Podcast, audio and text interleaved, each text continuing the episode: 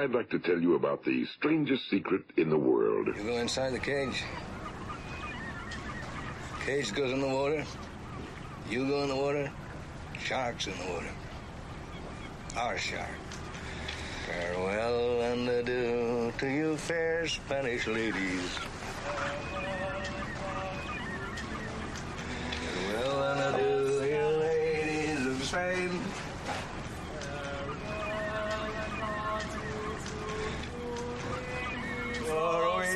Received orders for to sail back to Boston.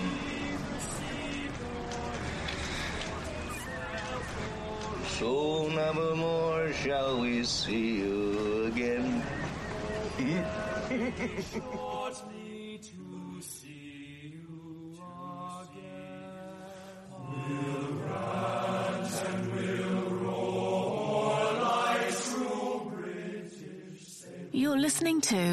Mind Revolution, leading you out of the rabbit hole, one grain of truth at a time.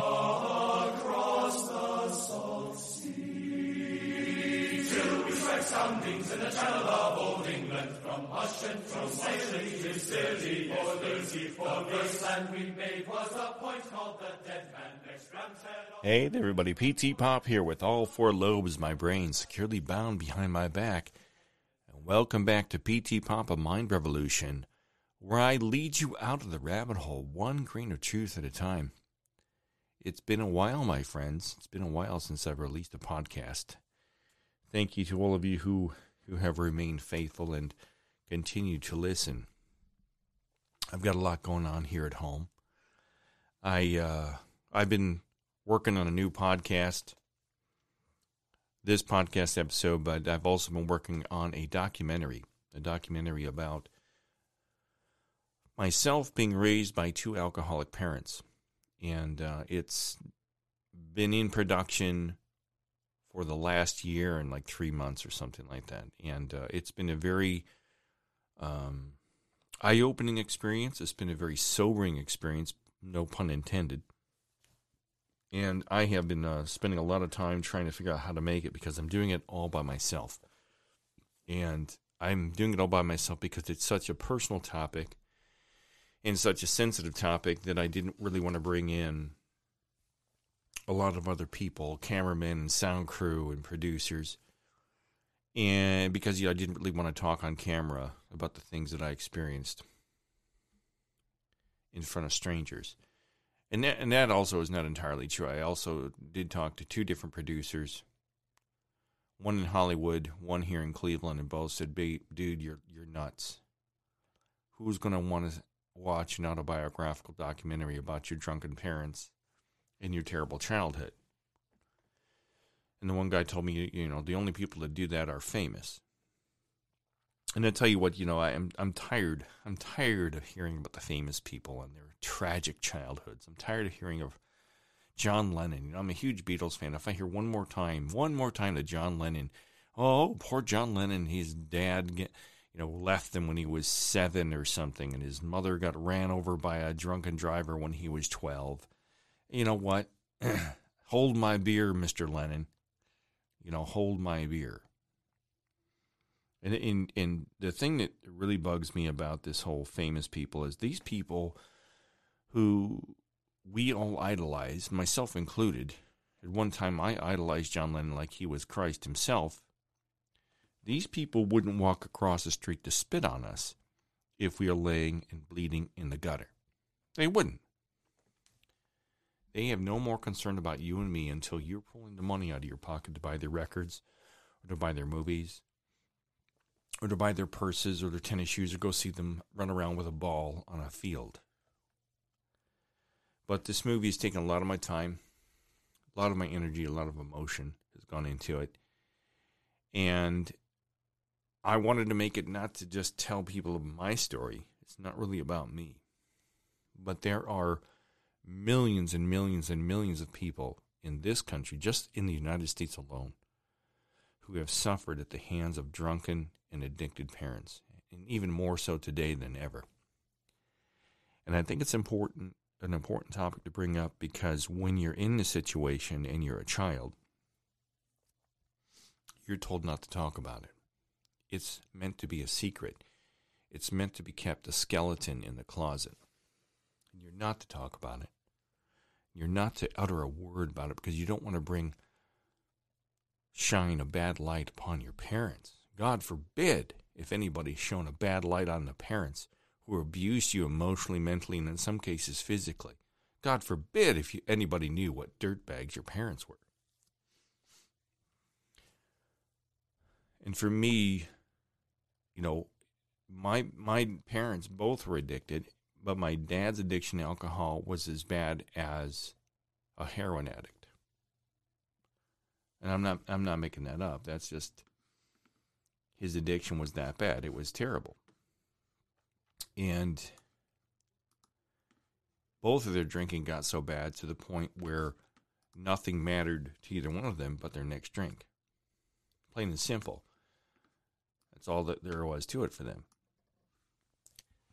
And because of that, we were homeless, we were penniless, we were on food stamps, we lived in filth when we when we did have a home. And it, it really got bad, you know. Um, as bad as most people get it. The one fortunate thing for myself is I wasn't physically abused by my father.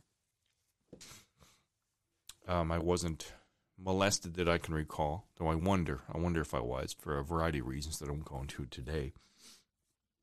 But um, neither my parents physically abused me, though I, I found out years and years later that a lot of the guys that I went to high school with, one in one in particular, was severely abused every night when he went home by his dad. He was beaten severely by his drunken father. I didn't suffer that, fortunately. And the thing about this film, I think is important. There's so many people out there that have suffered at this, but they suffer in silence, and they suffer in silence because they're told they're supposed to suffer in silence, and I do not agree with that. You do not need to suffer anymore. And if I can tell my story and get some other people to tell their stories, that'd be that'd be wonderful, wonderful thing. So this hopefully will reach some people and with those of you out there who listen to me, I know there's not many of you, but if you can tell people about my film, once I get it released, I'm hoping, I'm trying to finish it this month, start editing it in September, and have it released in October or November. And I'm I'm not I don't have any distribution channels. I'm not going to lie to you. I'm not I'm not some big fancy film producer. I'm not Steven Spielberg. I'm Peter Tompkins from Cleveland, Ohio. I have a very tiny budget. I didn't. I spent a fortune on my first documentary. My first documentary was the artist documentary, and I smell. I spent a small fortune on that film, and so far maybe a thousand people have seen it worldwide. And I'm like, okay, I'm done. I'm done trying to be whatever the entertainment world requires you to be to get recognized as a filmmaker. I'm not going to do it. I'm not spending that kind of money. If I've got the cameras and the microphones and the abilities that I have as a writer, I can do it. I'll do it myself. And if and if the Hollywood elites don't like it, screw the Hollywood elites. And if PBS doesn't want to show it, screw PBS. I'm going to distribute this. I'm going to put it myself, you know, on YouTube and BitChute and Vimeo and places like that. That's that's that's where it will sit.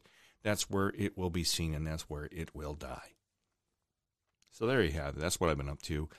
We've also got a very sick dog. I've got a dog, our dog Eli, who is a Chow Chow Border Collie, probably Labrador Retriever mix. He's been the love of my life, along with our dog Zoe. But Eli, I rescued Eli from the Arizona Humane Society about 13 years ago when he was just like a year old. Yeah, maybe a year and a half old. We're not certain how old he is, but he is uh, coming in for a final landing, as it were. His final show is going to be pretty soon. He's very sick. He has hip dysplasia and arthritis, and we think a little bit of dementia, and he's in a lot of pain. But he kind of comes in and out of it.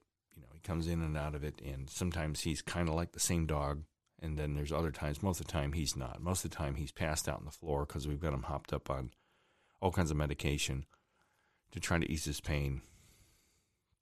And then unfortunately, my wife and I have to make a serious decision here. about his future and about putting him down. We're going to have to put him down pretty soon because he's just miserable and unhappy and in a lot of pain. And he doesn't always poop anymore, and, and when he does, it just falls out of his backside because he can't he can't squat to poop. And it's real sad. It's real sad because this dog this dog saved me.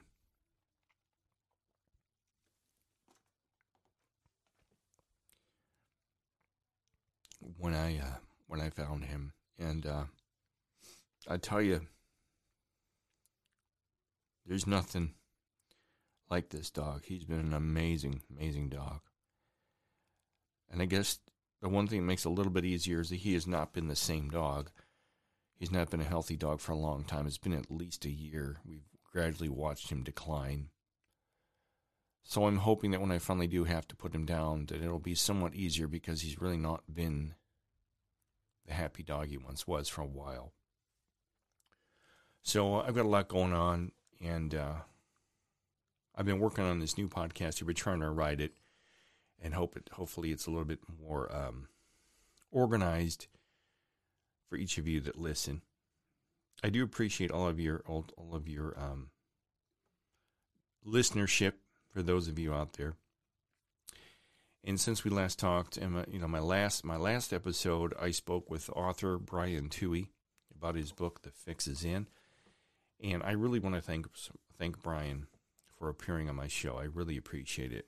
Um, he was generous, asked nothing in return other than to promote his book, and his book is fascinating. I've since spoken to another author who I covered his book. I did a book review of his book. an author by the name of Tom O'Neill, who wrote. Let me look it up. I can never remember the name of his book because the title sucks. Um, it's like this, like ten word title. Oh, it's it's chaos. Charles Manson, the CIA, and the secret history of the '60s. Now, it's a good book. I give Mr. O'Neill this, but I asked Mr. O'Neill to be on my podcast, and the gentleman wanted $500 an hour just to speak with him. You know, I guess he thinks he's Truman Capote or something. I, I don't know, or he's Stephen King or something like that. 500 bucks an hour. I know hookers that charge less than that. Top top line hookers that charge less than that, but that's a whole nother story. but uh, Mr. O'Neill is not going to be in the podcast because I'm not about to pay him $500 an hour, and I think he does that to root out, I guess, what he considers to be hacks like me. But his book is good. And he claims he, he has to charge that to get himself out of debt because it cost him tw- it took him 20 years to make to write the book, which is not my issue, you know.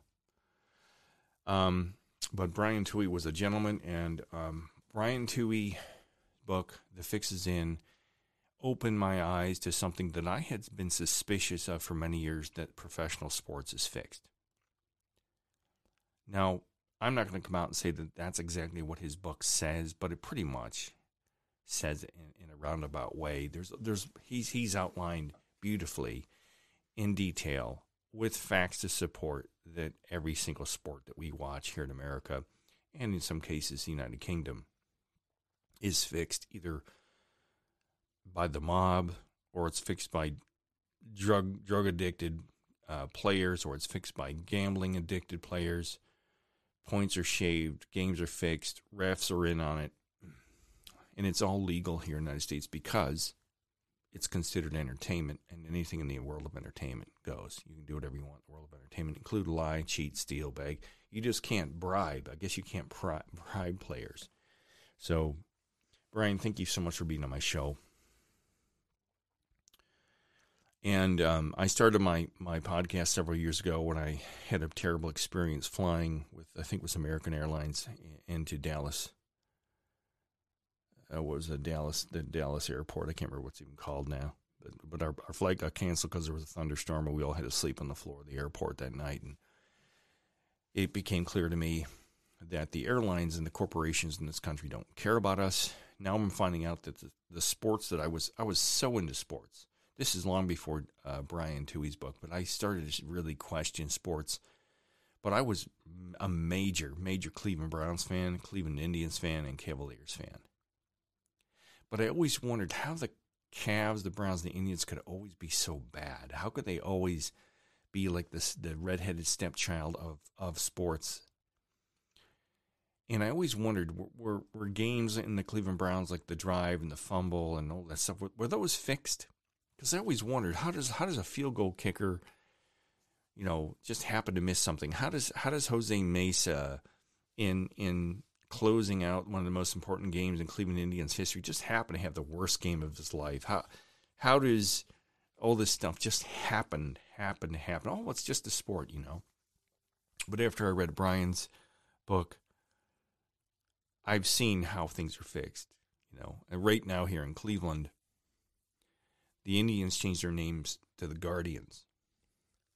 And there's a big uproar here in town about it most of us feel like there's a whole different team in town. Even though it's the same players that were here last year, most of them, nobody cares about this team. I don't care about it. I don't like the name, but Cleveland never fields superstars. We haven't had superstars on our team since what the mid 1990s when we had Kenny Lofton and Albert Belle and Manny Ramirez and uh, I can't think of all those players. I can almost name the entire lineup if I had time to think about it.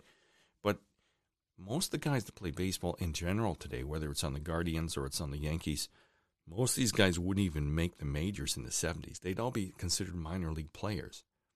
Most of the guys in the Indians couldn't hit a slider or a curveball to save their life.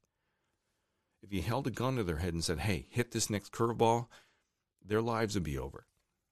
And, and so I can't stand the, Guardians because they just have a bunch of bums on the team. Now watch, you know, they, they right now what they're doing in this town is they've manipulated it so they, they're in first place for a couple of minutes. They're in first place in September, the first week of September. They're still in first place, and all the people here that are paid by the networks to talk about the, the Guardians are saying, "Hey, your your Guardians are in first place. Everybody, the Guardians are in first place. Man, they're on their way to the playoffs."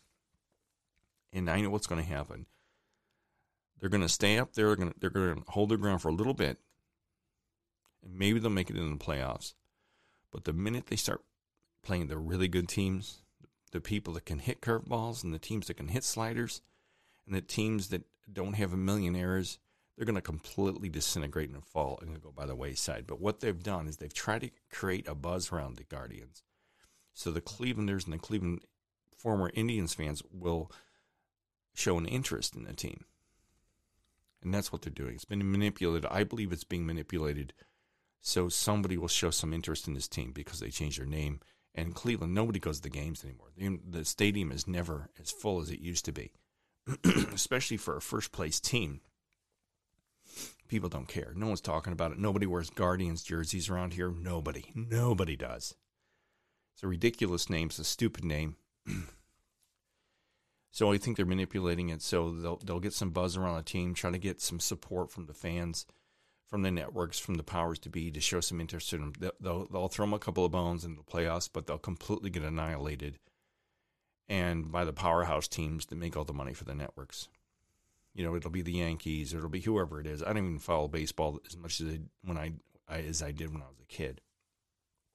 But so here we are Today is September 5th, 2022. It's 8:36 p.m. on a Monday evening on a Labor Day weekend.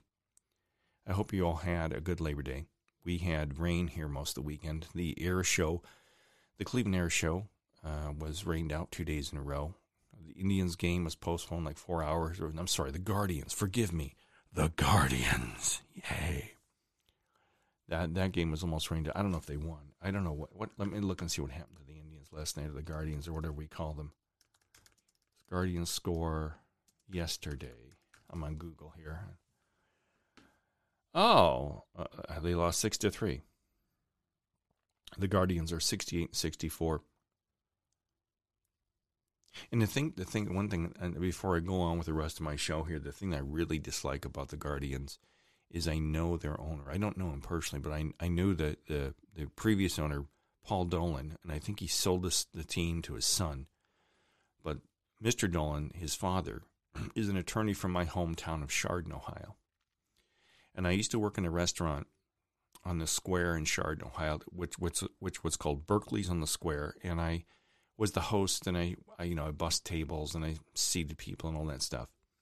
Well, Mr. Dolan was a fairly new attorney. Now this is thirty. Oh, geez, this is thirty-eight years ago. I think is that right? Something like that. Thirty-eight years ago. So it was almost 40 years ago. Let's say uh, 8, 9, 10, 11, 12. Yeah, it was 38 years ago. 1984.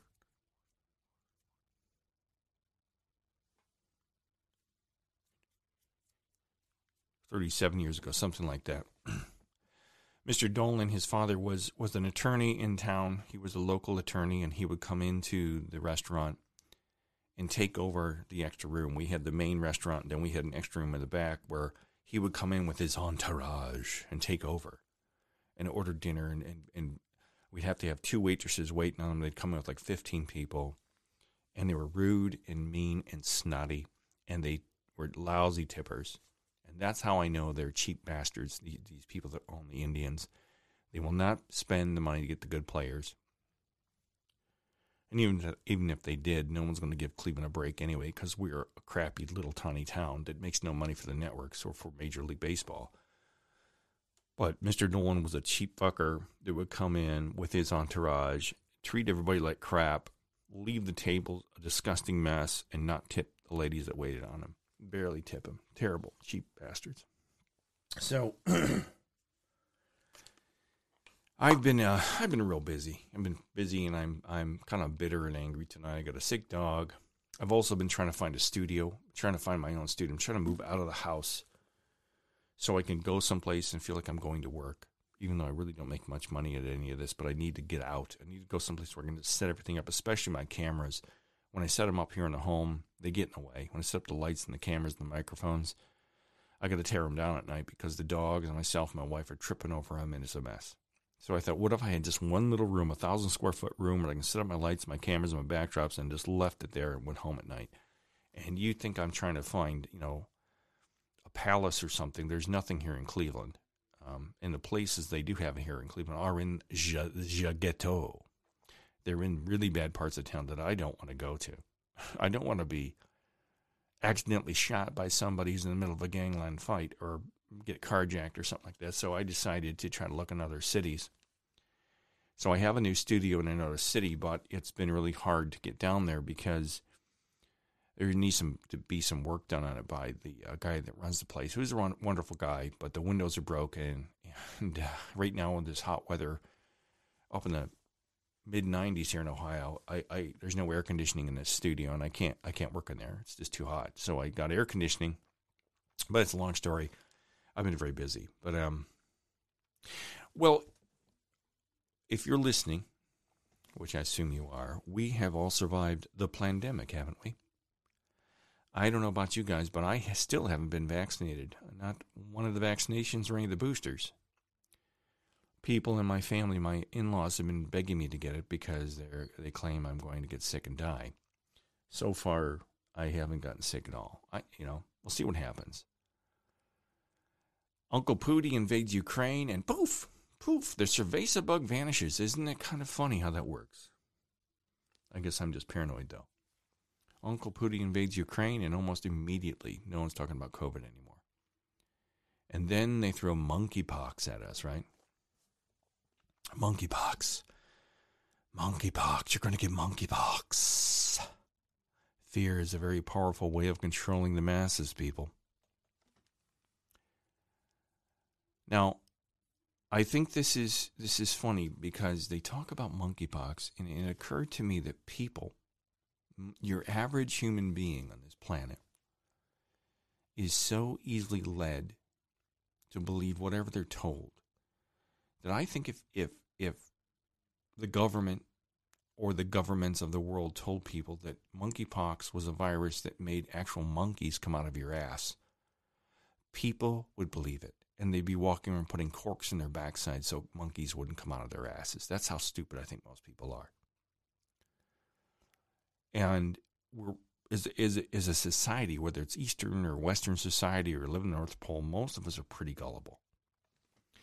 And fear is everywhere. I mean, fear is everywhere. And if you look at like uh, the landing page of like Yahoo, It's it's continual fear. It's just a constant avalanche of fear. You know, as I go to Yahoo right now, the landing site, the top headline says jarring new detail. Jarring new detail in Memphis jogger abduction. Next next story is country star sells shirts with Carlson insult. I don't even know what that means. Trump blasts Fox News, makes appeal to CNN. Fear scare, oh my God. Climbing group witnesses woman 900 foot plunge. really? Oh. Chris Rock has choice words for Will Smith. Can somebody tell me why any of us care about Will Smith and Chris Rock? I don't know. There are some funny comedians out there, but Chris Rock is not one of them. And he says some pretty stupid stuff. But Will Smith, this guy goes up and insult assaults another person on stage on live TV, and he's only banned for five years. I mean, the only well, we all know why they didn't do worse to him. It's because he's black, and nobody wants to get sued for civil rights things. This guy is a dirtbag. They're all dirtbags. Steelers quarterback battle appears to have its winner. Well, that's kind of a good thing. I don't care about Steelers though. I do care more about Steelers than I do the Browns. Then, as you go down their front page, woman arrested at Las Vegas airport told officers it must be because she's so good looking. I mean, this this whole thing is just like the National Enquirer of the internet. Next story down: estate planning strategies with five hundred thousand dollars or more. Now, estate implies death, implies one day you're going to die and leave your leave your fortune to somebody. Courteney Cox rocks a black string bikini as she learns to drive a boat. My instructor was hot. What, who cares? Who's Courteney Cox? She Courteney Cox hasn't done anything since she was on Friends. Was she on Friends? Is that that one crazy broad that was on Friends? Palin urges Begich, Betchit, I don't know, to drop House bid. Who cares? Ben Stiller and Sean Penn have been permanently banned from Russia. what? So so so basically they, they try to, to get you. They try to get you scared because fear is a very powerful thing. But they're using distractions right now. They're, they are now distracting us with CNN says the United States Navy confirms that UFOs are real. Oh no, UFOs are real. Hey, mom, CNN and the Navy said UFOs are real. What do we do now? You know, um, UFO stands for unidentified flying object. Doesn't mean flying saucer, doesn't mean green little green men. Doesn't mean any of that at all. In any way, shape, or form. So the Navy is just confirming the obvious that there are, in fact, objects in the sky that we don't know what they are. Boom. Plain and simple. That's all there is to it. But the average person goes, Oh my God, there must be aliens here in the sky. They're coming to get us. They're going to come get us and eat us at night. You know? And see, see, when I started this podcast, I wanted to inform people.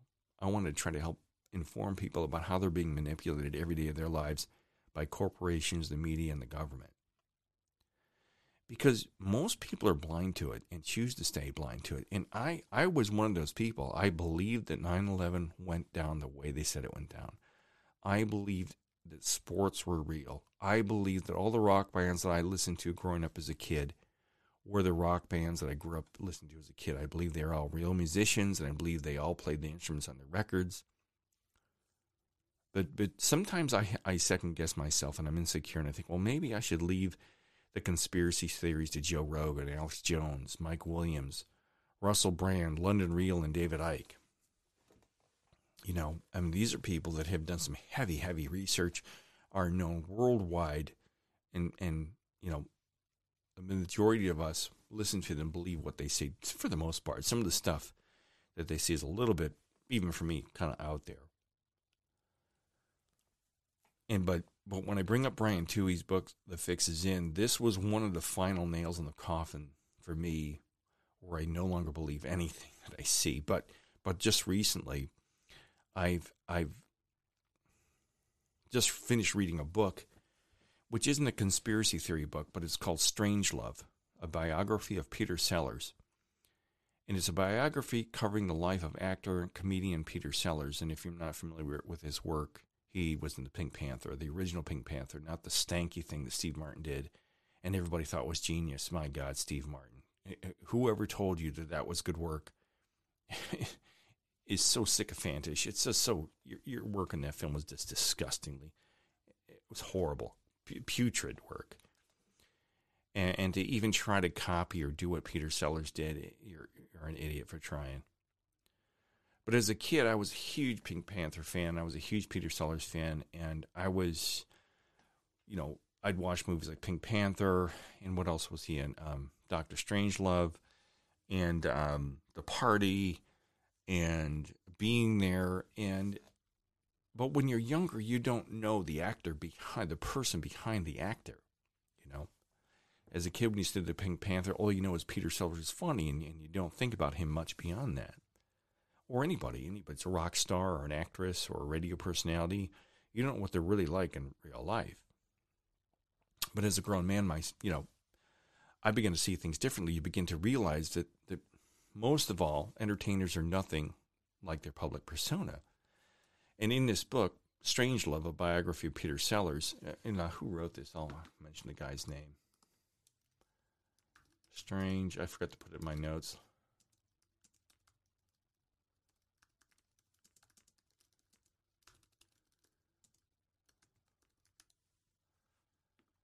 Oh, it's by um, Ed Sikov. This is a book that depicts Mr. Sellers as an eccentric control freak with serious mommy issues. You know, it, it, basically the book comes out and says he could be the, the most loving man, woman, and the next a raving, violent lunatic. Jealous, superstitious. He was fearful of the color purple. You know, he was into the occult and all this other stuff. And you know, again, it it it undermines the picture you have in your mind of what you think is real.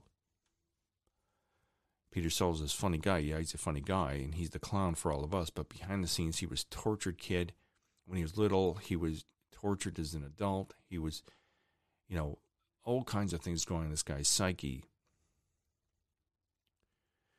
that that really made me realize this guy was really a tortured man. He was very he was filled with fear and anger and confusion, and, and he had a, he had a, a troubled childhood, and his mother had some serious issues, control issues over Peter, and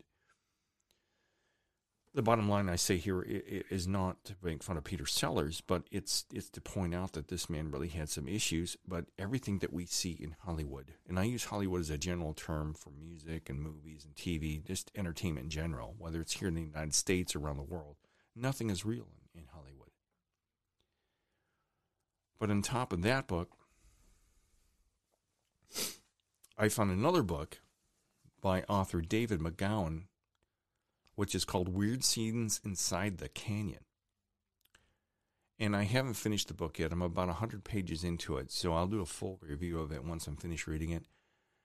But this book caught me off guard, honestly, caught me off guard because I grew up listening to not just the Beatles, you know, I listened to the Mamas and the Papas, Buffalo Springfield, James Taylor, the Monkees, all those bands from the West Coast. These are bands mostly from the West Coast. And this book, um, now, if you're not familiar with with Laurel Canyon, Laurel Canyon, um, he just well, what Dave McGowan discusses the music scene that was born from Laurel Canyon, and Laurel Canyon is located in the mountainous neighborhood in the Hollywood Hills West, in the Hollywood Hills West district of Los Angeles, California, in the mid to late 1960s. Bands such as the Mamas and the Papas, Buffalo Springfield, the Monkees, the Beach Boys, and a whole slew of others lived, played in this rural era of California. And I grew up listening to all these bands. I, I didn't listen to Zappa, but Zappa came out of here, the Byrds, um, a whole bunch of bands that I grew up just idolizing, just crazy about. Not, I wasn't as crazy about them as the Beatles, but I definitely knew their music and had their albums. And the research done in this book leads the author to discover that many of the members of these bands, their managers, and other associates had ties to the military industrial complex, political operatives, and intelligence personnel linked to the military and to the CIA. And it, it, the book illustrates how these bands were designed as a military CIA social engineering project to shape and reshape the minds of the youth. And as I'm reading this book, he point by point by point illustrates with complete factual detail of how these bands were manufactured and linked back to the military to undermine, you know, the anti-war movement and a whole a whole bunch of other things. And as I'm reading this, and if, if you want to know about um, Dave McGowan, he's got a couple of interviews on the on YouTube. Fascinating. But as I'm reading this book, I'm like, oh my God, even these bands were all fake? And some of them were. I mean, he comes out and says that the Byrds, most of the people that played in the Byrds didn't even know how to play a musical instrument. And that the instrumentation in, in the studio was done by studio musicians. Now, I haven't gotten that deep into it yet, but that, that's what I heard him say in one of the one of the interviews. And this whole musical scene in Laurel Canyon, at the top of Laurel Canyon, or, or in that vicinity, was a top secret military installation with 100,000, 50 to 100,000 square foot studios where they made propaganda films to promote the military and the war, Vietnam War, and CIA uh, exploitation operations. See, as, as I'm reading this book, I was thinking back to my childhood when I was in high school, and my friend Paul my friend Tim and Mark and Al, we would walk around our small town. And after school was over and I went home and had dinner, Al would call me up and say, Hey, Pete, you want to go walk around town? And I'd say, Yeah. And he said, Well, come down and meet me at Paul's house. And we'd go down to Paul's house. And his dad would say, Well, you know, you don't want to go walking around town. You're just bebopping. You're out looking for the devil. And Paul would say, Oh, screw you, Dad. You know, you don't know what you're talking about. And his dad would say, That music you guys listen to is all filled with the devil. It's all filled with bad messages. And, you know, we thought his dad was nuts. Oh, you're bebopping and the devil is everywhere. And we'd make fun of his dad and say, Rip, the devil's in that bottle cap on the ground. Well, it turns out that my friend Paul, his dad, was probably right. Now, I don't know if I believe in a devil, so to speak, with horns and a pitchfork and a, and a forked tail and stuff like that. But now, all these years later, I think the man was correct. Maybe not the devil, as I said, with a pitchfork and horns, who sits in a subterranean layer of lava. But I think of the devil as someone who sits in an office paid by the CIA who is designed to make music to shape the minds of the youth, to distract them, to fill them with fear, to, in my case, get them to chase after dreams that aren't even achievable, keep them preoccupied with pie in the sky BS. It's, it's more than apparent to me in any way that everything in the media is controlled by some nefarious force. It's designed to create fear. And, and if you don't step back and watch it, you'll never know. But tonight on the news, the, the top four stories were shootings and murders in Cleveland and in Akron, Ohio. I live in Cleveland. And one of the stories was about how, a cop, how a cop shot a 16 year old boy in Akron. Oh no. But the story says the boy allegedly pointed a gun at the cop. So this is all designed to make us hate the police again. They're going down this road in Cleveland you know, then the other stories were about the, the 10 people that were stabbed to death in Saskatchewan, Canada, or something like that. What are they going to do now in Canada? They're going to ban knives. they've banned guns. I think they've banned uh, assault rifles. Uh, I don't know. I don't know anything about Canada other than that. that uh, I can't remember his name. The guy that runs the place is a lunatic, probably government controlled by some some nefarious force. So the final thing that I discovered recently was a gentleman on the internet named Mike Williams. And Mike Williams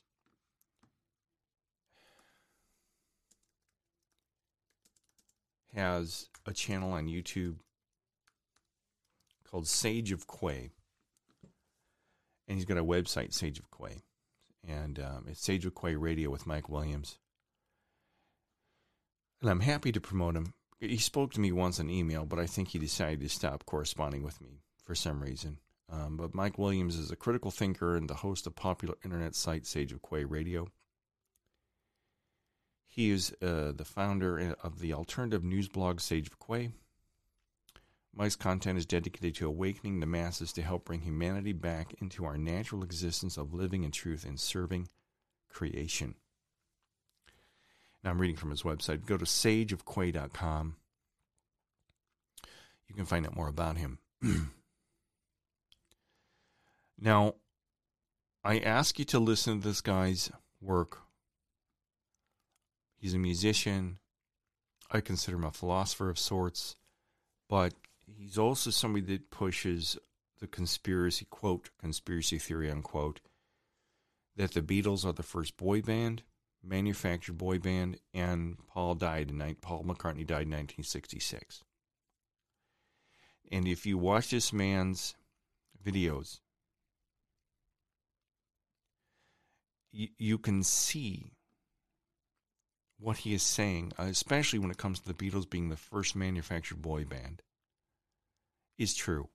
There's no other way around it. He, this man, Mike Williams, lays out fact by fact by fact between 1962 and 1966 that the Beatles were so busy with tours and photo shoots and press conferences. There's no way they could have written like 150 songs and recorded six albums unless they were hopped up on speed and awake 24 hours a day, seven days a week. And he's proven to me, at the very least, that the Beatles are not playing on their own records. And this was to me,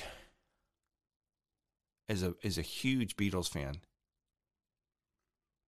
huge because you you've just got to look for him talk about this on his go to his YouTube page is, is Sage of Quay Radio. And he released a video about I think 5 years ago or 4 years ago about how the Beatles there's no way the Beatles played on their own records, their first 6 records. And I've always wondered about this. Now when I was a real little kid, I was 12 years old, and the Beatles album Live the Star Club came out. And this is when the Beatles were playing live the Star Club in Hamburg, Germany. And this is before they were famous. And I remember I couldn't wait to hear this album. It came out the same time as the Hollywood Bowl album came out, Beatles Live at the Hollywood Bowl. And I heard this record as a kid. Now, as you know, as a kid, it, your thoughts and your emotions are pretty much unfiltered when I was 12 years old, I was a huge Beatle maniac. But when I heard this record, I didn't have anybody telling me this is good or this is bad or this sucks or this this is great.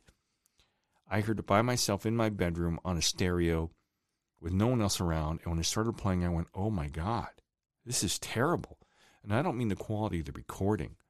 I mean the guys playing in the band. Now, of course, maybe it's whoever recorded this had an off. You know, the band had an off night when they recorded it, but they're terrible. I mean, they're, they're okay, but I, I always wondered how, how did you go from this band in in some gritty, grimy German bar to just in a year and a half from that recording go to I want to hold your hand, she loves you, please please me, polished, you know, charismatic mega giants of rock and roll and pop. How? There's no way. And if you listen to this Mike Williams, he lines out the entire timeline of the Beatles' life that's been documented in all these books around the world. Their their timeline from from like 1962 until the uh, end of 66, and there's no way in the world that this band had the time to sit in the studio and record all these different albums and play on them and sing on them. And I've heard the Beatles demos from the 60s where it sounds like the Beatles are trying to put a song together, whether it's, you know, Can't Buy Me Love or Hard Day's Night, stuff like that. And it doesn't sound anything like the final product. Nothing. I mean, if you listen to the the attempted guitar solo by George Harrison in A Hard Day's Night in 1964, which is allegedly him trying to come up with a guitar solo, and the final product on the album, it's two completely different guitar players, two completely different styles, two completely different takes. Like like the studio musician said, "Okay, George, let me take over here. I'll come up with some." There's no way George Harrison played that. If you listen to George Harrison play live, and I know a lot of people get pissed at this, but George Harrison is a mediocre or sub mediocre lead guitar player. I don't care what band he was in. He his he's terrible. And when you hear him in these in these bootlegs, where where they're outtake sessions of "I Want to Hold Your Hand" or "She Loves You" or "Can't Buy Me Love," you know that is not George Harrison playing in the final take.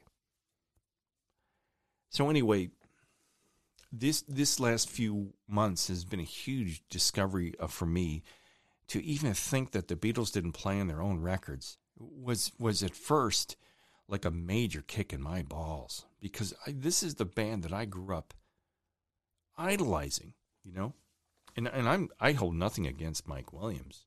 I think he's right. I think he's discovered discovered something that I don't think anybody else really discovered. Now, now to have studio musicians, what, what he's implying or not what he's implying, he's coming out and saying is that while the Beatles were on tour between 1963 and 1966, around the world, keep keep in mind, in North America, Europe, you know, Japan, that other guys were sitting in the studio writing their songs. Somebody else wrote their songs.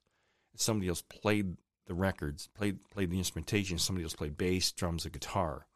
For the most part, the Beatles will come in when they were in between tours, like in between the North American and the European tour, and they would lay down the vocal tracks. They they do the lead vocals, do the harmonies, things like that.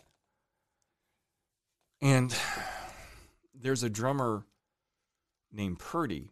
Um, I can't remember his first name.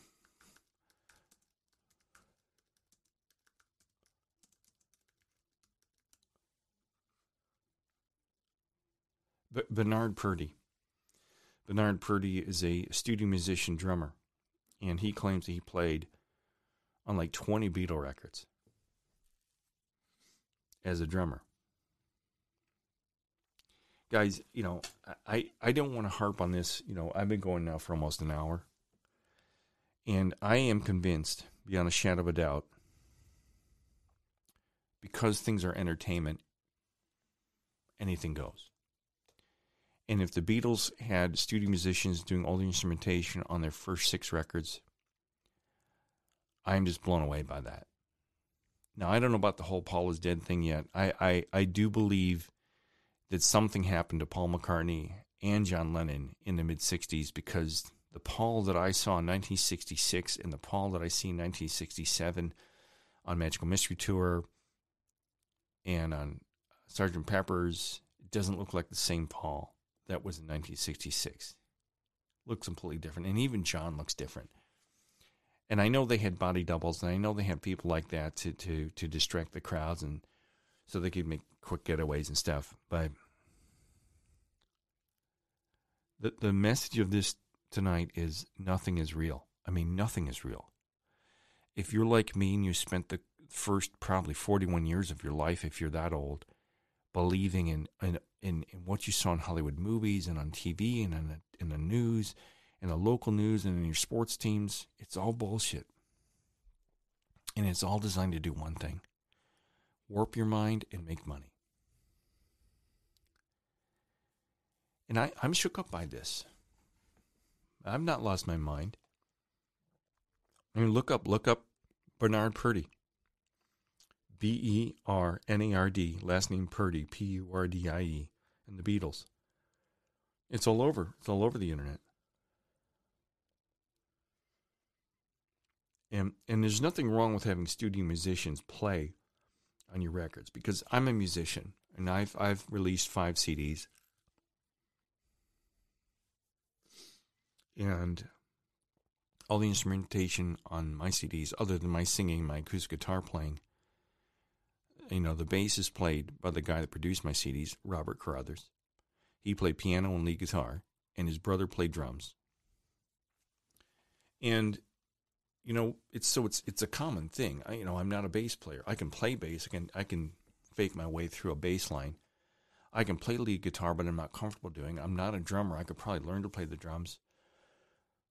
So this this is common. You know, I've heard like the the band Boston. You know, they basically recorded their first album, Boston, in their basement, and it sounded just as good as what they ended up releasing. But when the record studio hired them or, or, or made a contract with them and brought them in, they were told they had to re-record the whole thing, and I think they even brought in different musicians to rec- record it. So, but but the myth of the Beatles is this: the myth is the Beatles are geniuses. The myth of the Beatles is they wrote all their own music. The myth of the Beatles is they all played their own instruments on the records.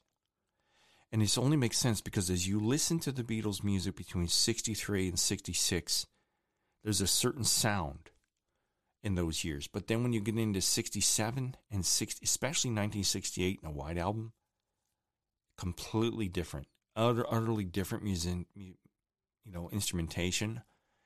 And it's it's a looser sound. It's a it's a sloppier sound. It's and I I hypothesize. I don't know if Mike Williams said this, but I hypothesize that you're actually hearing the real people who are allegedly quote the Beatles unquote playing on the records, no longer studio musicians.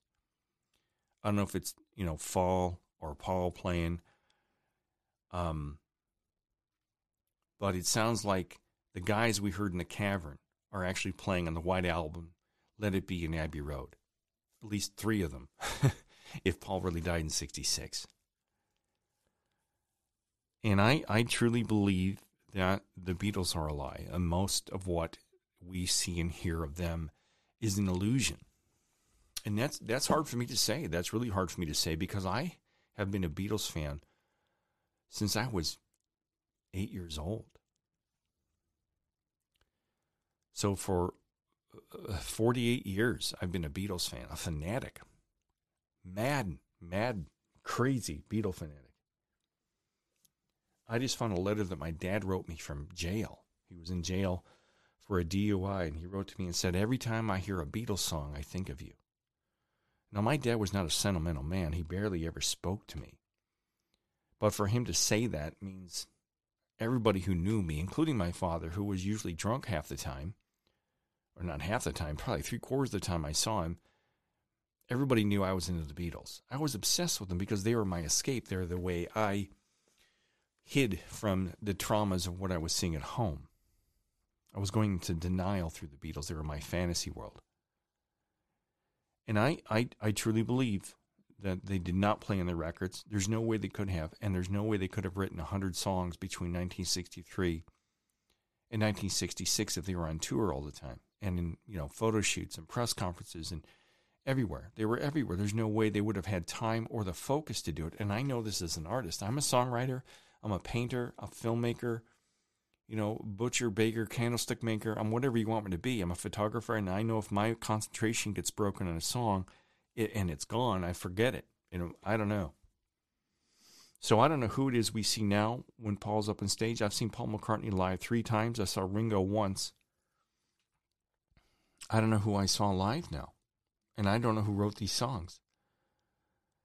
And the point of this podcast is again, I had I had another podcast a couple of years ago called "Nothing Is Real," and uh, shit, I don't think anything's real anymore. The only thing that is real in this world is you and me. That's it. Not Michael Jordan, not LeBron James, not Peyton Manning.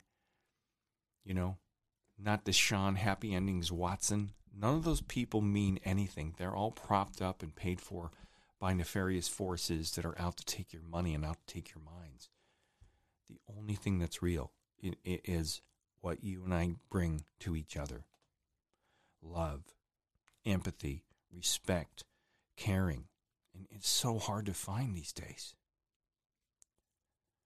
And that's why I like being back in the Midwest. At least the people in the Midwest, they seem to care about each other here in the Midwest. We seem to open doors for each other and say please and thank you. And if you bump into somebody in the grocery store, they say, "Oh, I'm sorry, excuse me." You know, out west when I was out in Arizona and California, nobody gave a shit. They would run you over in the parking lot just so they could get home and smoke their dope. And the only thing we've got is each other. And I, I can't tell you what to do, but I am asking you to consider looking into the things that I have brought to your attention here in this podcast. Look up Dave McGowan's book. You know, look up this book, um, Weird Scenes Inside the Canyon. Look up Mike Williams' work on the internet on Sage of Quay Radio. And I guarantee you, he's going to make you think go, whoa, whoa, whoa, wait a minute. I mean, the Beatles didn't play on their own records? They didn't write their own songs? The myth of the Beatles is much deeper than that, just what the media portrayed. The myth is a lie about them completely.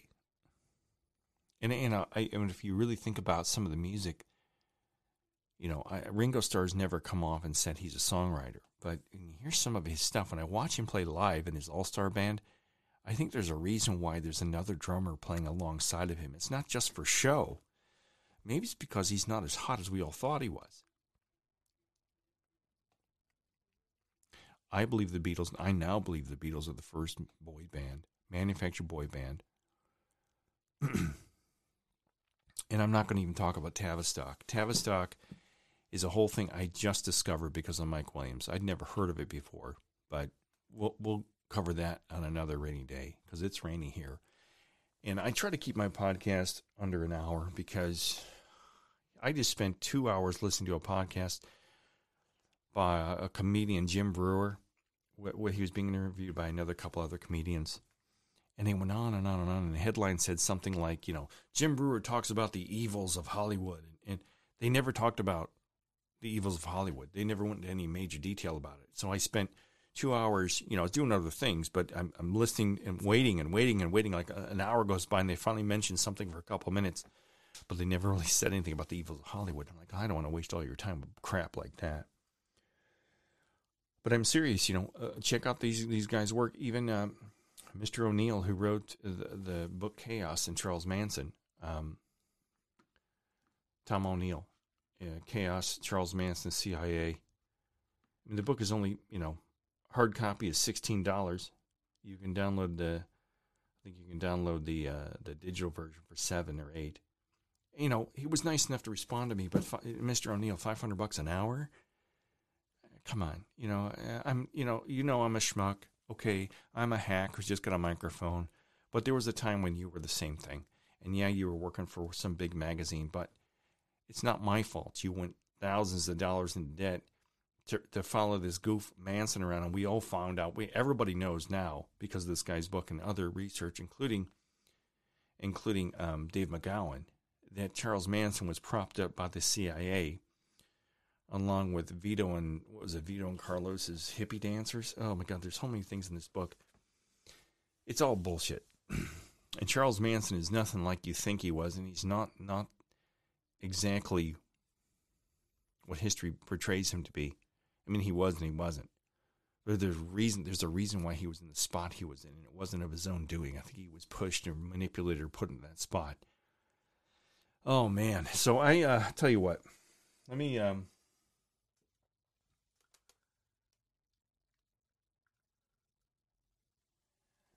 I'm going to sign off for today.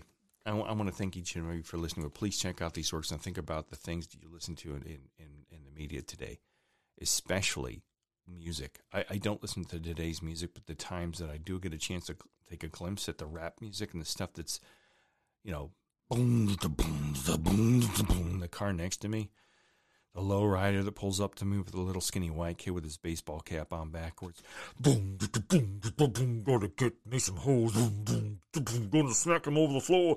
Boom, boom. Come on, guys. That's music. Come on. it's angry. It's violent. Why do you think it's angry? Because they're trying to make young people hate the world. They're trying to make young people, especially the minorities, hate white people and hate and beating on their women and stuff like that. It's very, it's very, it's so obvious. Think about what you're listening to the news, the national news, the local news. It's all manipulated and controlled. All of it is. And the only thing we have is each other. And if we don't start taking care of ourselves and taking care of each other, they're going to eliminate us. I'm PT Pop on a Mind Revolution, leading you out of the rabbit hole one grain of truth at a time. Take care. You have been listening to PT Pop, a mind revolution, leading you out of the rabbit hole, one grain of truth at a time.